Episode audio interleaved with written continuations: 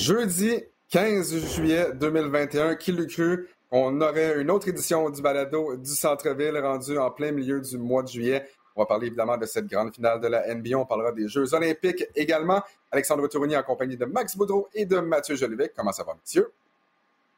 Ça va super bien, toi, Alex? Très bien.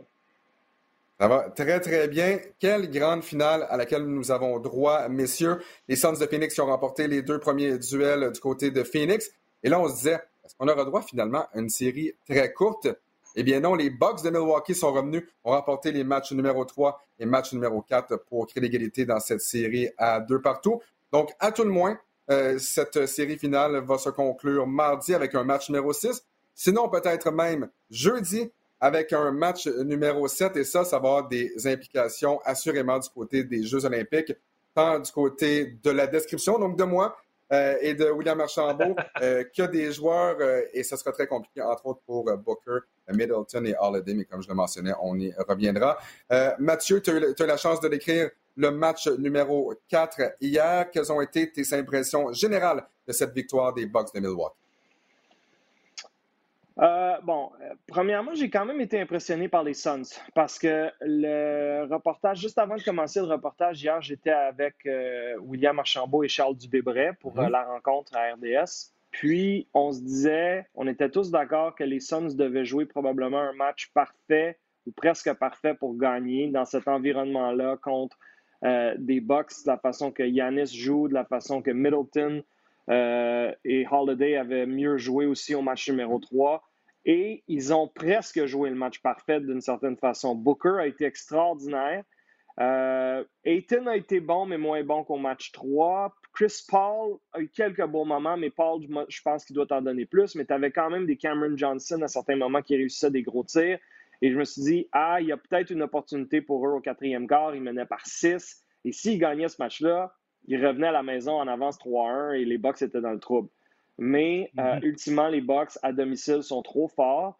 Euh, et moi, je pense vraiment que cette série-là s'en va en 7. C'est l'impression euh, principale avec laquelle je suis ressorti hier en, rentrant à la maison tard hier soir. Je me suis dit, les Suns sont bien coachés, ils, ont, ils sont résilients, mais les Bucks sont plus gros, Yanis est inarrêtable. Même hier, il a été plus tranquille, mais tu regardes la feuille de pointage, il a été limité au niveau des points, mais quand même, je pense, 14 euh, points, 6 ou 8 aides. Il influence le match de plein de façons.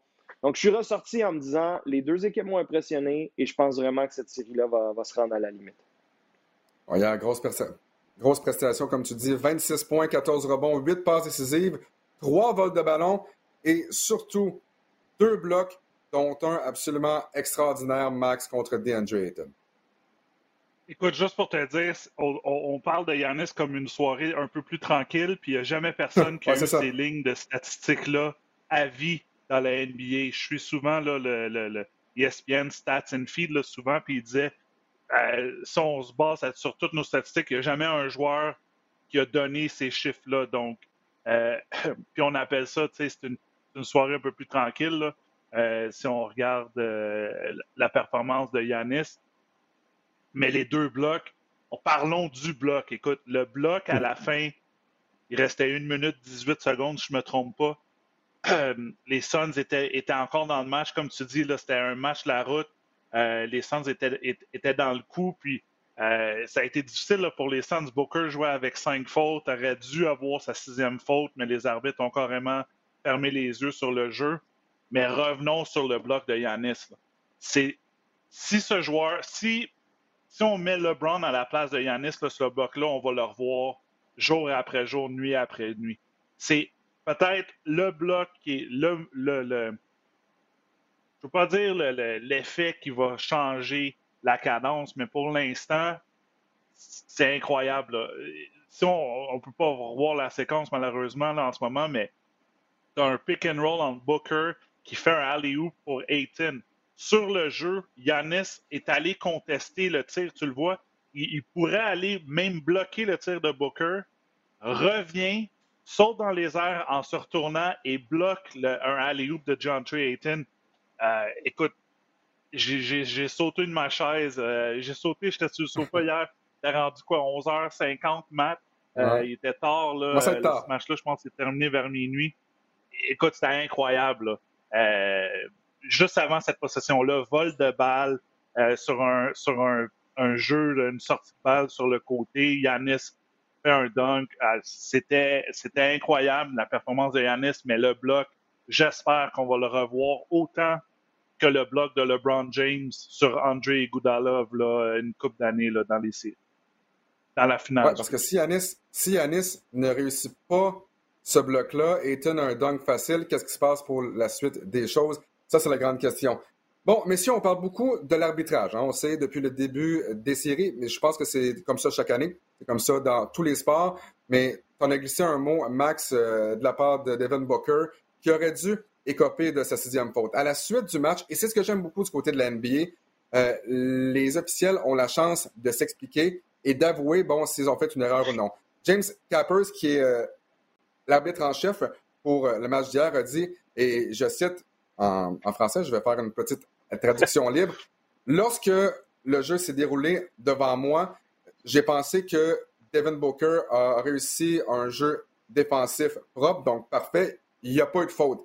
Par contre, en regardant à la reprise, j'ai raté le fait que Booker euh, a mis sa main droite autour de la taille de Drew Holiday et ça aurait dû être une sixième faute. La bonne nouvelle, c'est que, ultimement, cette sixième faute-là, bon, euh, qui n'a pas été appelée, n'a rien changé. J'en ai pas tant contre la sixième faute, J'en ai peut-être aussi contre la septième. J'en ai peut-être aussi contre la huitième. Les officiels ont vraiment avalé leur sifflet dans le cas de Booker et je suis content. Je ne suis, pas un fan des Bucks, je suis pas un fan des, des Suns non plus, mais je suis content que ces non-appels-là, ces non-appels-là n'ont pas eu un impact ultimement euh, sur le match. Mais si je me mets dans la peau des partisans des Bucks de Milwaukee, ça devait être absolument euh, frustrant. Parlons donc de Devon Booker, messieurs. Je, l'ai tweeté durant le match hier. Je sais qu'on fait beaucoup de comparaisons entre Kobe Bryant et Devon Booker.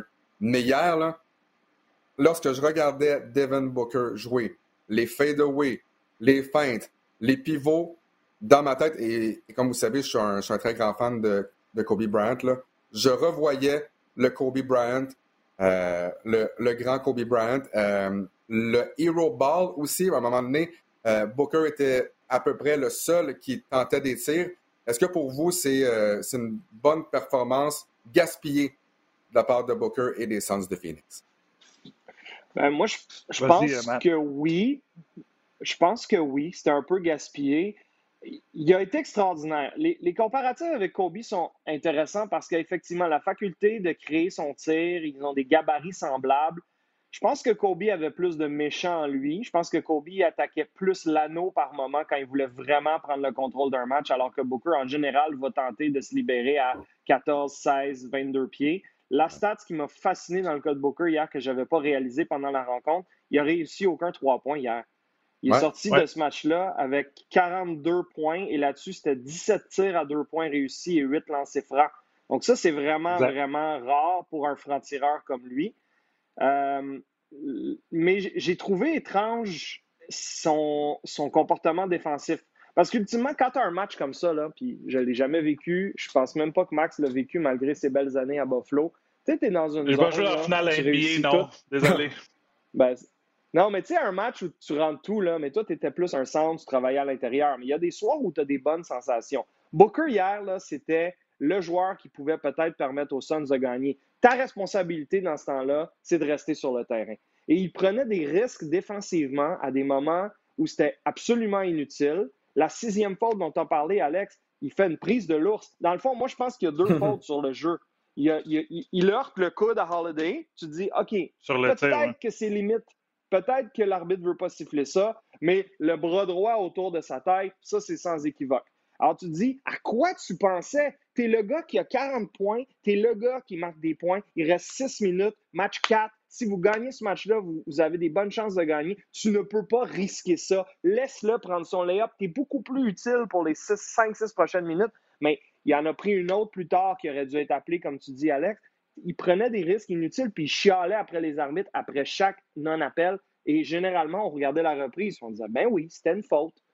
Puis, à l'autre bout du terrain, quand il chialait parce qu'il n'y avait pas le sifflet pour l'envoyer à la ligne de lancer franc, ben, je pense pas que c'était une faute. il, manque cette petite dose de maturité-là, je pense, à son jeu, de dire peu importe ce que les arbitres sifflent ou sifflent pas, moi, je dois rester sur le terrain, marquer mes points, profiter du fait que j'ai des super bonnes sensations ce soir, contrairement au match numéro 3 où ça allait pas bien du tout. Alors, c'est là que j'ai trouvé dommage. Il y a des croûtes à manger encore, mais le talent naturel du bonhomme est, indéniable. Euh, c'est sa première finale. C'est la première fois qu'il sera en série avec cette équipe-là. Donc, tu sais, c'est. Écoute, c'est phénoménal. Euh, capable aussi de rebondir après peut-être une de ses pires performances euh, sur le plus gros des plateaux. Là. Écoute, c'est la mm-hmm. finale, tous les yeux sont rivés sur eux.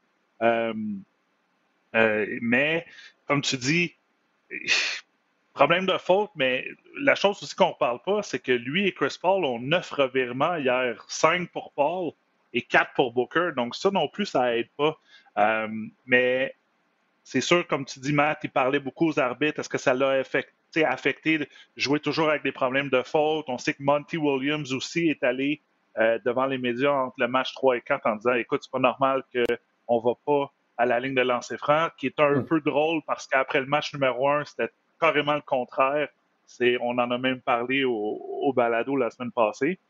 Mais euh, pour répondre à ta question, moi aussi, je pense que c'est une occasion bousillée pour les, pour les Suns. Euh, on était dans le coup après chaque quart, c'était à égalité à la mi-temps. Euh, on n'a juste pas eu l'effet à la fête. Chris Middleton a vraiment élevé son jeu d'un cran et a vraiment été le closer du match c'est ça que les Bucks, c'est ça qui est, super bon de cette équipe-là, c'est que tu as Yanis qui est comme ton, ton lanceur partant qui, qui, détruit la bouteille à, à, pleine couture tout le long du match, puis à la fin, tu donnes le ballon à Chris Middleton, puis tu dis continue, puis euh, si tu te fais fauter, c'est correct, mais ferme, ferme le match, ferme les livres, et c'est ça qui est arrivé hier. Ouais. Écoute, il y a tellement de sujets qui se bousculent présentement dans, dans ma tête, Max. Une chose, dans le match numéro 3, euh, Yanis a plus de lancers francs que toute la formation des Suns de Phoenix.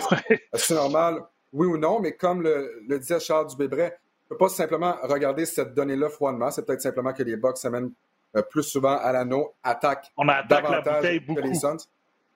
C'est ça. On attaque la euh, bouteille beaucoup. Yanis, Yanis et Zion est un des deux joueurs qui ont à peu près 70% de leurs points dans la bouteille. Là, le match numéro un, c'est pas arrivé. On a vu Yannis un peu plus timide. Je pense qu'il avait tenté seulement 11 tirs, mais il revenait d'une blessure. Donc, est-ce qu'il était à 100% Je le crois pas. Il a quand même bien joué, mais il a moins attaqué la bouteille. Et c'est un des résultats, c'est que les Bucks ne se sont pas amenés à la ligne de lancer franc. Ah, mais match numéro 2, 3, 4, carrément le contraire. On a attaqué, attaqué en transition, souvent dans la bouteille. Et Yannis, c'est là qu'il va chercher la part de ses points parce que c'est pas reconnu comme le gars qui va tirer des trois points ou qui va euh, tirer des tirs à 16, 18, 20 pieds. Mais le, message que Monty Williams voulait passer, c'était pas que Yanis ne méritait pas 17 lancers francs, c'est que son équipe aurait dû en avoir plus que 16. Puis ça, c'est le jeu qui est en coulisses de dire regardez les gars, euh, on est là nous autres, puis on est les Suns de Phoenix, on n'a jamais rien gagné, mais on va pas accepter juste de se faire piler dessus.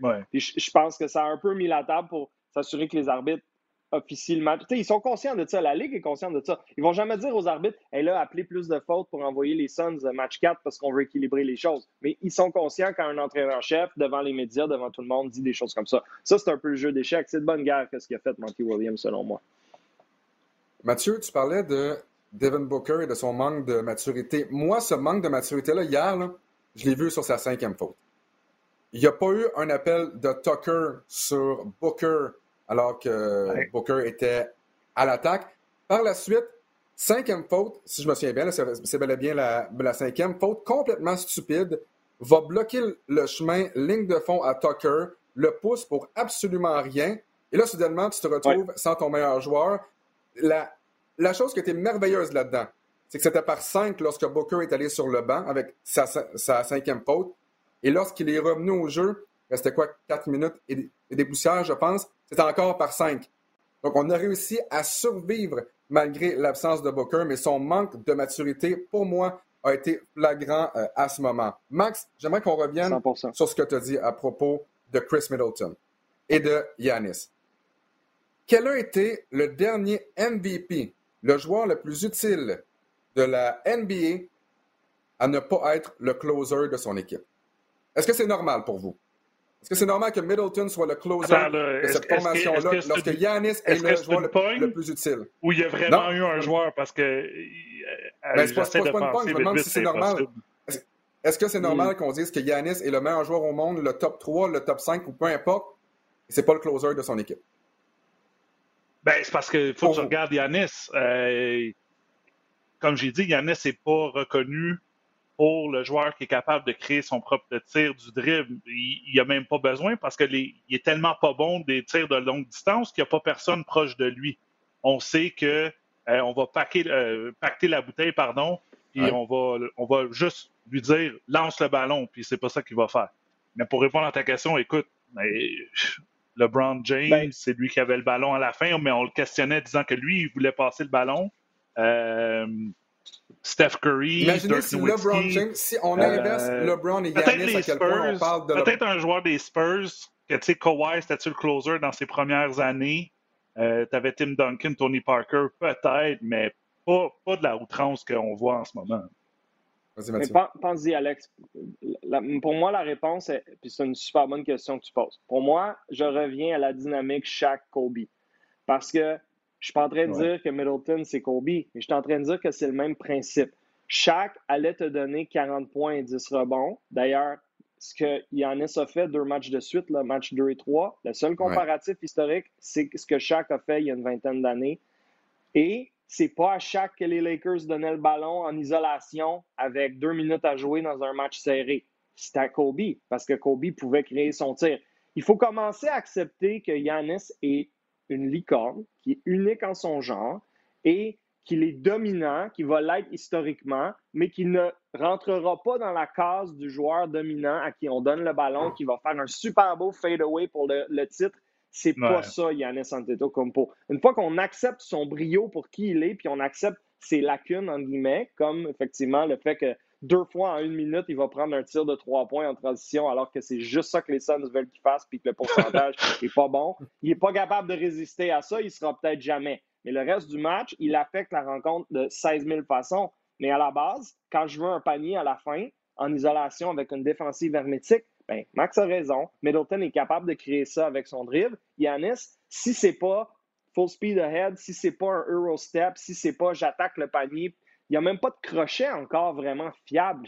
Yanis, tous ses points sont marqués d'une façon un peu euh, imposante vers l'anneau. Moi, je pense que c'est Shaq et Kobe. Je pense que Yanis, c'est Shaq des temps modernes.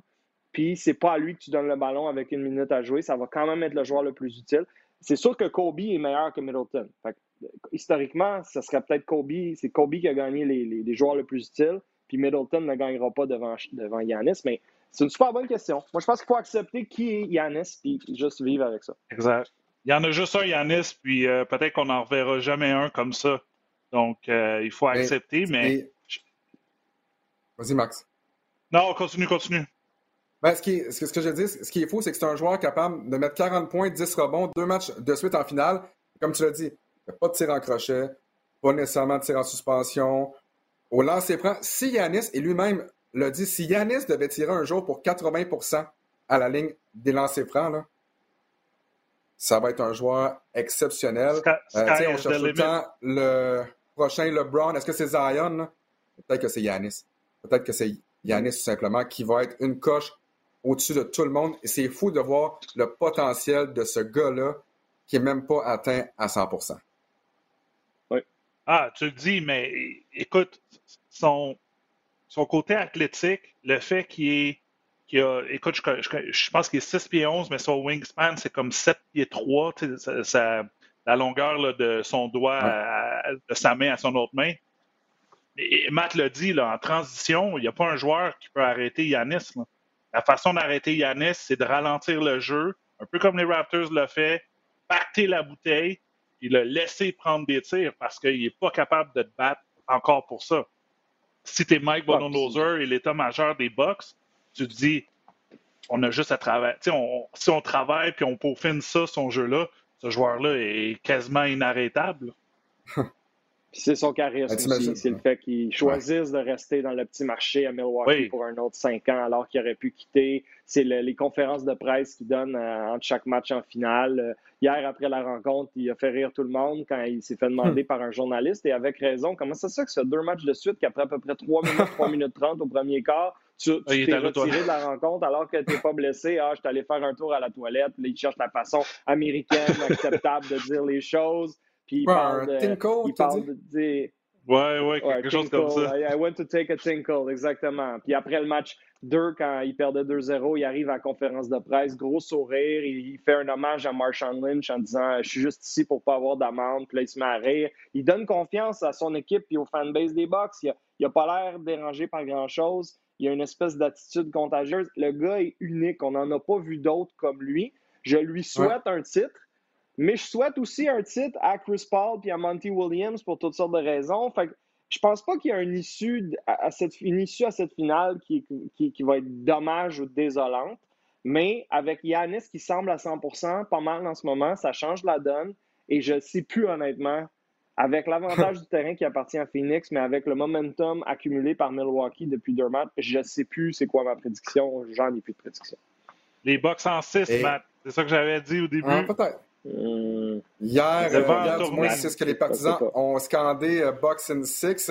Et ce que j'aime aussi, comme tu le dis, de Yanis, on lui a posé la question après le match numéro 1 à Phoenix. Est-ce que ça te dérange les partisans qui comptent à la ligne des lancers francs? Est-ce que tu les entends? Et il y a combien de joueurs qui, auraient dit Ben non, je, non, non, je suis vraiment pas dérangé, je ne les entends pas du tout. Lui a dit Ben, c'est parce qu'il y a à peu près 18 000 personnes qui, comptent jusqu'à 10. Ben oui. Alors qu'il y a tellement de joueurs qui ont dit non, non, non, moi, ça ne me dérange pas, je ne les entends pas. Mais lui, écoute, Yanis et Yanis. Euh, donc, Mathieu, tu veux un titre pour Yanis, tu veux un titre également pour Chris Paul. Qu'est-ce qui se passe avec Chris Paul dans cette série finale? Euh, il a commis beaucoup plus de revirements, presque trois fois plus de revirements dans cette série finale que dans n'importe quelle autre des trois premières séries. Qu'est-ce que les Bucks de Milwaukee font de bien en défense pour créer justement ces revirements-là au dépend de Chris Paul? Ben, c'est sûr que Drew Holiday, euh, c'est vraiment euh, la kryptonite d'une certaine façon à Chris Paul. C'est une version très physique, aussi grosse que lui, mais plus jeune. Il n'est pas du mm-hmm. tout euh, imposé quand Paul essaie de s'approcher de l'anneau. Et Paul, pour moi, il a joué trop de minutes dans les deux dernières semaines. C'est dommage parce que tu voudrais, rendu en finale, jouer 42 minutes par match puis pas avoir de problème. Il y a une journée de plus entre tes rencontres souvent durant la finale, ça, ça, aide. Mais Chris mm-hmm. Paul devrait jouer 31, 32 minutes par rencontre comme il l'a fait dans les deux dernières années pour essayer de se ménager. Tu, le fais en saison régulière pour jouer plus en série, ça je comprends, mais là, en, ce moment, on lui demande de jouer 40 minutes par match. Le fait d'avoir perdu Sarich, ça raccourcit encore plus la rotation des Suns. Oui, Cameron Payne peut faire quelques belles choses, mais en bout de ligne, tu ne peux pas te permettre d'avoir Paul sur le banc pendant 16 minutes non plus. Fait que je comprends pourquoi Monty Williams a fait plus jouer. Mais moi, je pense que là, depuis deux matchs, presque trois, on voit de la fatigue qui s'installe, beaucoup plus de revirements. Là, on parle de 14 ou 15 revirements ces trois derniers matchs. C'est un des gars qui a le plus d'aisance dans l'histoire de la NBA à manier le ballon puis à, passer le ballon. Alors, est-ce que c'est le stress de la finale, la pression qui se met? Peut-être, mais on a aussi vu historiquement que Paul peut se fatiguer. Il, est plus jeune. Ce qu'il fait là, comme meneur de jeu, à son âge, il n'y a pas vraiment de précédent. Il n'est pas supposé être encore aussi bon puis aussi loin à son âge. Il y a une raison pourquoi il a été changé plein de fois dans les dernières années. Oui, il y a son contrat, mais il y a aussi le fait que tout le monde pensait que ses meilleures années étaient derrière lui. il a été fantastique. Les attentes qu'on a à son niveau ont été élevées, mais moi, je pense qu'il y a un peu de fatigue là-dedans. Mais il y a encore le temps de se reprendre. C'est 2-2. Il reste deux matchs à Phoenix. Je m'attends à avoir une meilleure version de Chris Paul pour le reste de la série. Euh, toujours du côté des Suns de Phoenix, Max, euh, parlons de DeAndre Ayton. Euh, est-ce que tu es surpris de voir à quel point l'attaque ne passe pas nécessairement par lui? On l'a oublié pendant de longs moments, pendant de longs segments euh, du match euh, numéro 4. Oui, puis, euh, tu sais, dans les neuf revirements, je disais, tu as Jay Crowder aussi qu'il faut rajouter. Là. Fait que les trois gardes, parce que je pense que Crowder est comme un 3-4, mais il manie souvent le ballon, c'est 14 revirements. Puis des fois, écoute, je n'ai pas, pas tout calculé, mais c'est des, des passes qu'on essaie sur l'écran et roule le pick and roll pour aller voir un Ayton. Donc, tu regardes les statistiques d'Ayton, seulement tenté 9 tirs, 3 en 9.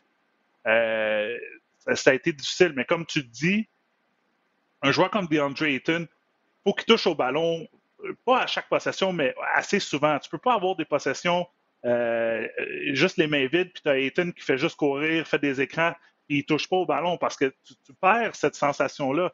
Mathieu en parlait, disant que Devin Booker avait des, super bonnes sensations hier. Il sentait, tu le voyais qu'il était, en, était en rythme côté offensif. Mais c'est un peu la même chose à Ayton. Si tu dis à Ayton, ah, fais juste des écrans, prends des rebonds défensifs, euh, il ne va pas te donner cette présence-là à l'attaque dans la bouteille. Et, ben, écoute, euh, c'est sûr qu'il euh, joue plus souvent maintenant contre Yanis. Yanis est, est capable d'être physique avec lui. C'est Mm-hmm. un peu plus, il, est plus mobile, Yanis, que Ayton, euh, versus lorsque c'est la confrontation Brooke Lopez contre Ayton. Donc, euh, pour les Suns, il faut revenir un peu à ce qu'on a fait au match numéro un. Beaucoup d'écrans, il y avait des permutations. On, forçait à aller à l'intérieur pour que Ayton soit, établisse une présence, ôte les joueurs, euh, mettre les joueurs des box en problème de faute. On s'est ajusté du côté de, Mike Bodonozer en amenant de l'aide des côtés et en, vraiment disant à des joueurs comme Jay Crowder, euh, McCall Bridges, OK, si on va perdre, c'est à cause que vous allez réussir des trois points, mais on va compacter la bouteille puis on ne vous laissera pas dominer. Mais comme Matt l'a dit, c'est un, jeu d'échecs. Je pense que c'est deux bons entraîneurs, c'est deux, deux programmes, si je peux dire, deux équipes qui ont connu du succès récemment. Euh, depuis, depuis la bulle l'année passée, les Suns ont une des meilleures fiches. Les Bucks année après année, ont des bonnes fiches dans, les saisons. Là, ça se concrétise maintenant en série. Mais il faut essayer d'aller voir Eton un peu plus souvent qu'on le fait là, dans les matchs 3 et 4, ça c'est sûr. Jouer à la maison aussi va peut-être aider avec la foule et tout ça. Euh, c'est sûr que. La foule très, très bruyante à Phoenix, très bruyante aussi à Milwaukee. Exact. Je me souviens plus c'était quoi les chiffres hier, là, Matt, à Milwaukee, mais je sais qu'à Phoenix, c'est à peu près 18 000 personnes. Fait que c'est sûr que ça aide. Euh, veux, veux pas, ça joue l'essai du sixième homme. C'est ouais, c'est plein. C'est fini. C'est fini. C'est tout plein en dedans que dehors. Donc, euh, le, le, le, district du Chevreuil était plein aussi hier. Mais c'est le fun. C'est le fun de voir d'autres marchés que les marchés euh, traditionnels qui sont en finale. Il y a plusieurs personnes qui me disent est-ce qu'on on est emballé pour Phoenix, Milwaukee? Je dis oui parce que les matchs sont, extrêmement intéressants. Puis je pense que le match d'hier était, avec le match numéro 2, peut-être les deux meilleurs matchs de la série jusqu'à présent. Ouais. donc le match numéro 7 va être présenté sur les ondes de RDS à compter euh, de 21h samedi. Et j'ai vraiment hâte, messieurs, de voir ce match-là parce que je pense que pour la première fois de l'histoire, je ne serai pas là. Mathieu ne sera pas là. Maker Guerrier également, tous les trois en vacances. Donc, ce sera un players and coach only, seulement les joueurs, seulement les entraîneurs, les experts. William Archambault sera là, Max Boudreau sera là également, en compagnie de Peter Yanopoulos. Donc, une première pour ce match numéro 5. Le match numéro 6 va avoir lieu mardi. Le match numéro 7, s'il y a lieu, ça aura lieu jeudi. Et ça m'amène à mon prochain sujet, les Jeux olympiques de Tokyo, qui s'amorcent dans la nuit, euh, heure de Montréal, de samedi à dimanche. Donc, imaginez Booker, Middleton, Holiday vont prendre un avion privé pour se rendre jusqu'à Tokyo, où ils vont jouer, si jamais il y a un, match numéro 7, euh, essentiellement trois jours plus tard, même deux jours plus tard, j'ai, en fait, moi, trois, euh, j'ai vraiment hâte de voir qu'est-ce qui va se passer. Euh, les Américains, messieurs, qui ont perdu deux de leurs trois matchs préparatoires, défaite contre le Nigeria, vraiment qui a secoué le monde du basketball, 90 à 87 beaucoup de joueurs de l'NBA euh, du côté du Nigeria, mais il y a tellement de talent dans le camp américain. Par la suite, défaite par 8 contre les Australiens, les Australiens qui pourraient euh, atterrir sur le podium. Et finalement, victoire des Américains 108 à 80 contre l'Argentine il y a deux jours. Mathieu, est-ce que est-ce que tu es inquiet le moindrement du monde pour les Américains aux Jeux olympiques? Normalement, bon, on s'entend, les Américains euh, vont, être les, favoris. Mais souvenez-vous, à Athènes, euh, les Américains ont terminé troisième. Donc, ce n'est pas une certitude que les Américains vont monter sur la plus haute marge du podium, même si on a plus de talent que tout le monde. Ben, écoute, j'ai eu la chance de décrire les tournois de 2012 et 2016, et là, je suis vraiment content de, passer le flambeau, de te passer le flambeau pour ce tournoi-ci, Alex, parce que je pense que tu vas avoir beaucoup de plaisir malgré le décalage horaire. Là, tu vas voir, tu vas, tu, vas dormir, tu vas soit décrire du basket ou dormir là, pendant 16 jours. C'est ça. Euh, honnêtement, je pense que le terreau est fertile pour peut-être une défaite en cours de route. Ça ne veut pas dire qu'ils vont pas gagner la médaille d'or au final, parce que je pense que quand tu as euh, Kevin Durant euh, dans ton équipe, en bout de ligne, avec son expérience olympique et la façon qu'il a fini l'année pour les Nets, euh, il va trouver une façon de mener les Américains vers la médaille d'or. Je ne vois pas un pays extraordinaire qui attend. Il y, a, des puissances vieillissantes, là, les Argentine et Espagne qui ont toujours été là, qui ne sont pas nécessairement rajeunies. L'Australie, OK, mais je ne suis pas certain. La France pourrait euh, faire de quoi, mais est-ce qu'il y a une méga vedette qui peut les mener? Euh, je ne sais pas. Euh, le Nigeria, avec un paquet de joueurs américains qui ont joué NBA puis qui, ont joué NCAA Division 1, ils, sont, ils vont être compétitifs. Mais moi, je pense que c'était une erreur d'inclure Booker, Holiday et Middleton dans ce groupe-là parce qu'on vit exactement le scénario qui était risqué en ce moment. Moi, je pense que la série finale NBA va en 7. Je pense qu'à le 22, très tard, et où le 23 au matin, le jet privé va partir. Il va faire 14 euh, heures d'avion pour aller à Tokyo. Ils vont arriver là, les gars. Ils vont être brûlés physiquement. Ils vont être brûlés émotivement d'une finale très chargée. Ils n'auront pas eu la chance de jouer une minute de match préparatoire avec leurs coéquipiers. Tu n'auras pas la meilleure version de Devin Booker, Chris Middleton, Drew Holiday dans le décalage horaire avec toutes ces circonstances-là que tu aurais pu. Là, on apprend hier que Bradley Beal est dans le protocole COVID. Est-ce qu'il a la COVID? On ne sait pas, mais c'est clairement pas bon signe. Il pourrait rater le début du tournoi. Là, tu pourrais jouer potentiellement ton match numéro un avec huit corps frais et dispo. Si on exclut les trois gars de carré de la finale, puis Bradley Bill qui joue peut-être pas, puis c'est juste des rosters à 12, c'est pas idéal. Là. Tu veux pas commencer le tournoi en disant à Kevin Durant, va jouer 38 minutes sur 40, Kevin Durant qui vient de rater un Et tu commences contre qui? La France. Ça commencerait quand même. C'est ça. Ça commence dur. Moi, je, je, pense que le terreau est fertile pour avoir des matchs serrés. Je pense qu'ils vont gagner la médaille d'or parce que c'est les Américains, puis ça serait une humiliation de ne pas le faire comme à Athènes il y a presque 20 ans, mais, euh, ou 17 ans. Mais moi, je pense qu'ils ont. Dans la construction de l'équipe, il y a eu des erreurs. Puis là, quand on voit les deux matchs préparatoires où ils se font battre, Là, tu te dis, ouais, c'est juste des matchs préparatoires, mais ça ne serait jamais arrivé au Dream Team ou aux, formations subséquentes, ce genre de défaite-là. Alors, j'ai vraiment hâte de voir. Max, est-ce que les autres pays ont encore peur des Américains? On sait que le basketball est un sport de plus en plus mondial, de plus en plus de joueurs de la NBA, justement, qui proviennent d'une multitude de pays. Euh, est-ce que tu sens que, un peu comme la domination du Canada au hockey, il y a de, oui, c'est encore une superpuissance, mais les autres pays ont rattrapé le Canada. Est-ce que tu penses que la même chose est en train un peu de se passer en basketball masculin avec les Américains? Ben, ben oui, sinon, euh, jamais, on n'aurait jamais eu cette discussion-là. Tu n'aurais jamais pensé qu'un pays comme le Nigeria, j'ai rien contre les joueurs nigériens, aurait une chance, seulement une chance d'avoir un match serré contre les Américains. Euh, moi, je pense que le, gap entre les deux est rétréci, mais euh, je pense que qu'est-ce qui est arrivé, c'est que avec l'émergence des joueurs européens, le style européen où, c'est plus axé sur le mouvement du ballon et euh, les tirs en périphérie, les tirs de trois points, je pense que les Américains sont en train de s'adapter à un style de jeu des autres pays. Regardez, c'est qui les joueurs de centre pour l'équipe euh, américaine? Draymond Green, Bam Adebayo. Avant, là, tu avais euh, des Carl Malone, tu avais des euh, David Robinson, Shaquille O'Neal. Tu avais des gros joueurs. Dans les années après, tu avais des Dwight Howard. On allait souvent à l'intérieur. C'est sûr que les années que Matt a décrit, tu avais les meilleurs joueurs de la planète qui étaient présents. LeBron James, Kobe Bryant, Carmelo, Kevin Durant.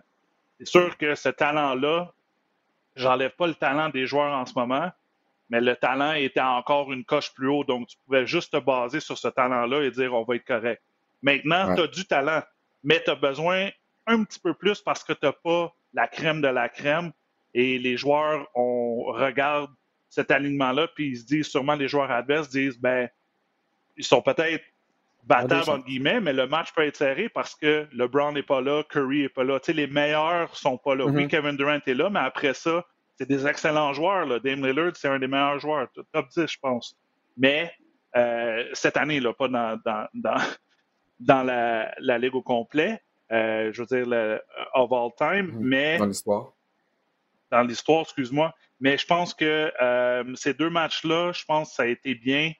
Euh, un peu comme euh, le documentaire du Dream Team, que le Dream Team joue, avait joué contre l'équipe B, puis s'était fait battre, mais personne ne l'avait su. Ça donne un, une genre de réalité, un reality check à l'équipe américaine pour mm-hmm. dire, OK, là, il faut vraiment euh, repousser nos manches, même s'il n'y a pas de manches, entre guillemets. Mais comme Matt le dit, ça va être extrêmement difficile. Là. Tu vas avoir trois joueurs euh, qui vont arriver euh, à dernière minute, 12 heures de décalage, je pense 13 heures de décalage.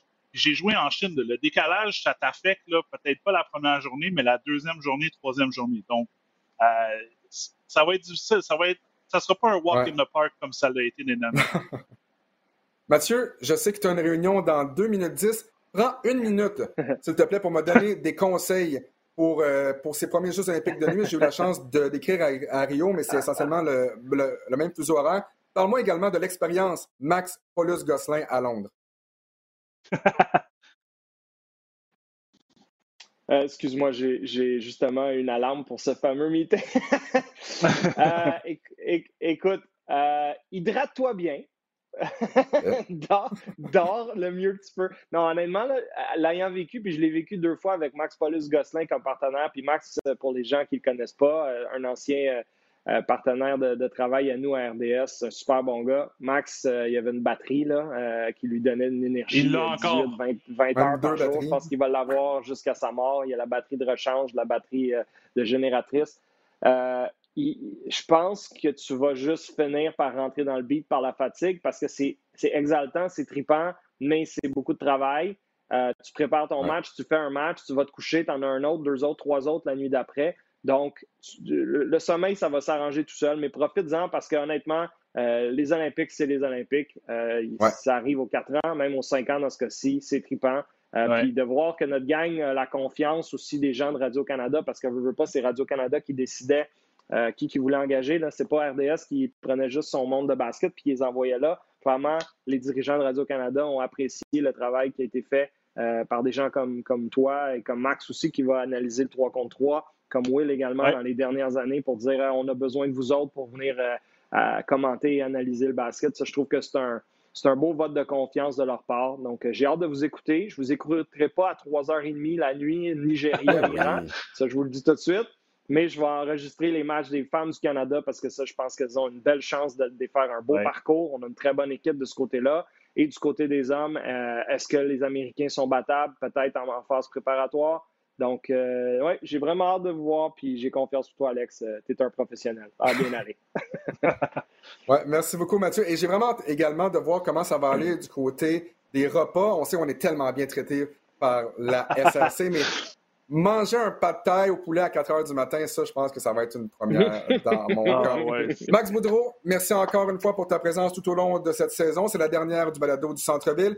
Mathieu Jolivet, merci encore une fois pour ta confiance euh, à titre de producteur du basketball à RDS. Un gros merci à tout le monde à la maison pour nous avoir suivis euh, chaque semaine ou chaque deux semaines tout au long de cette saison. On se retrouve donc pour une prochaine saison du balado du Centre-Ville au mois d'octobre 2021. D'ici là, on vous souhaite un bon été et suivez-nous euh, avec les Jeux olympiques de Tokyo à compter du 24 juillet à Radio-Canada et à RDS.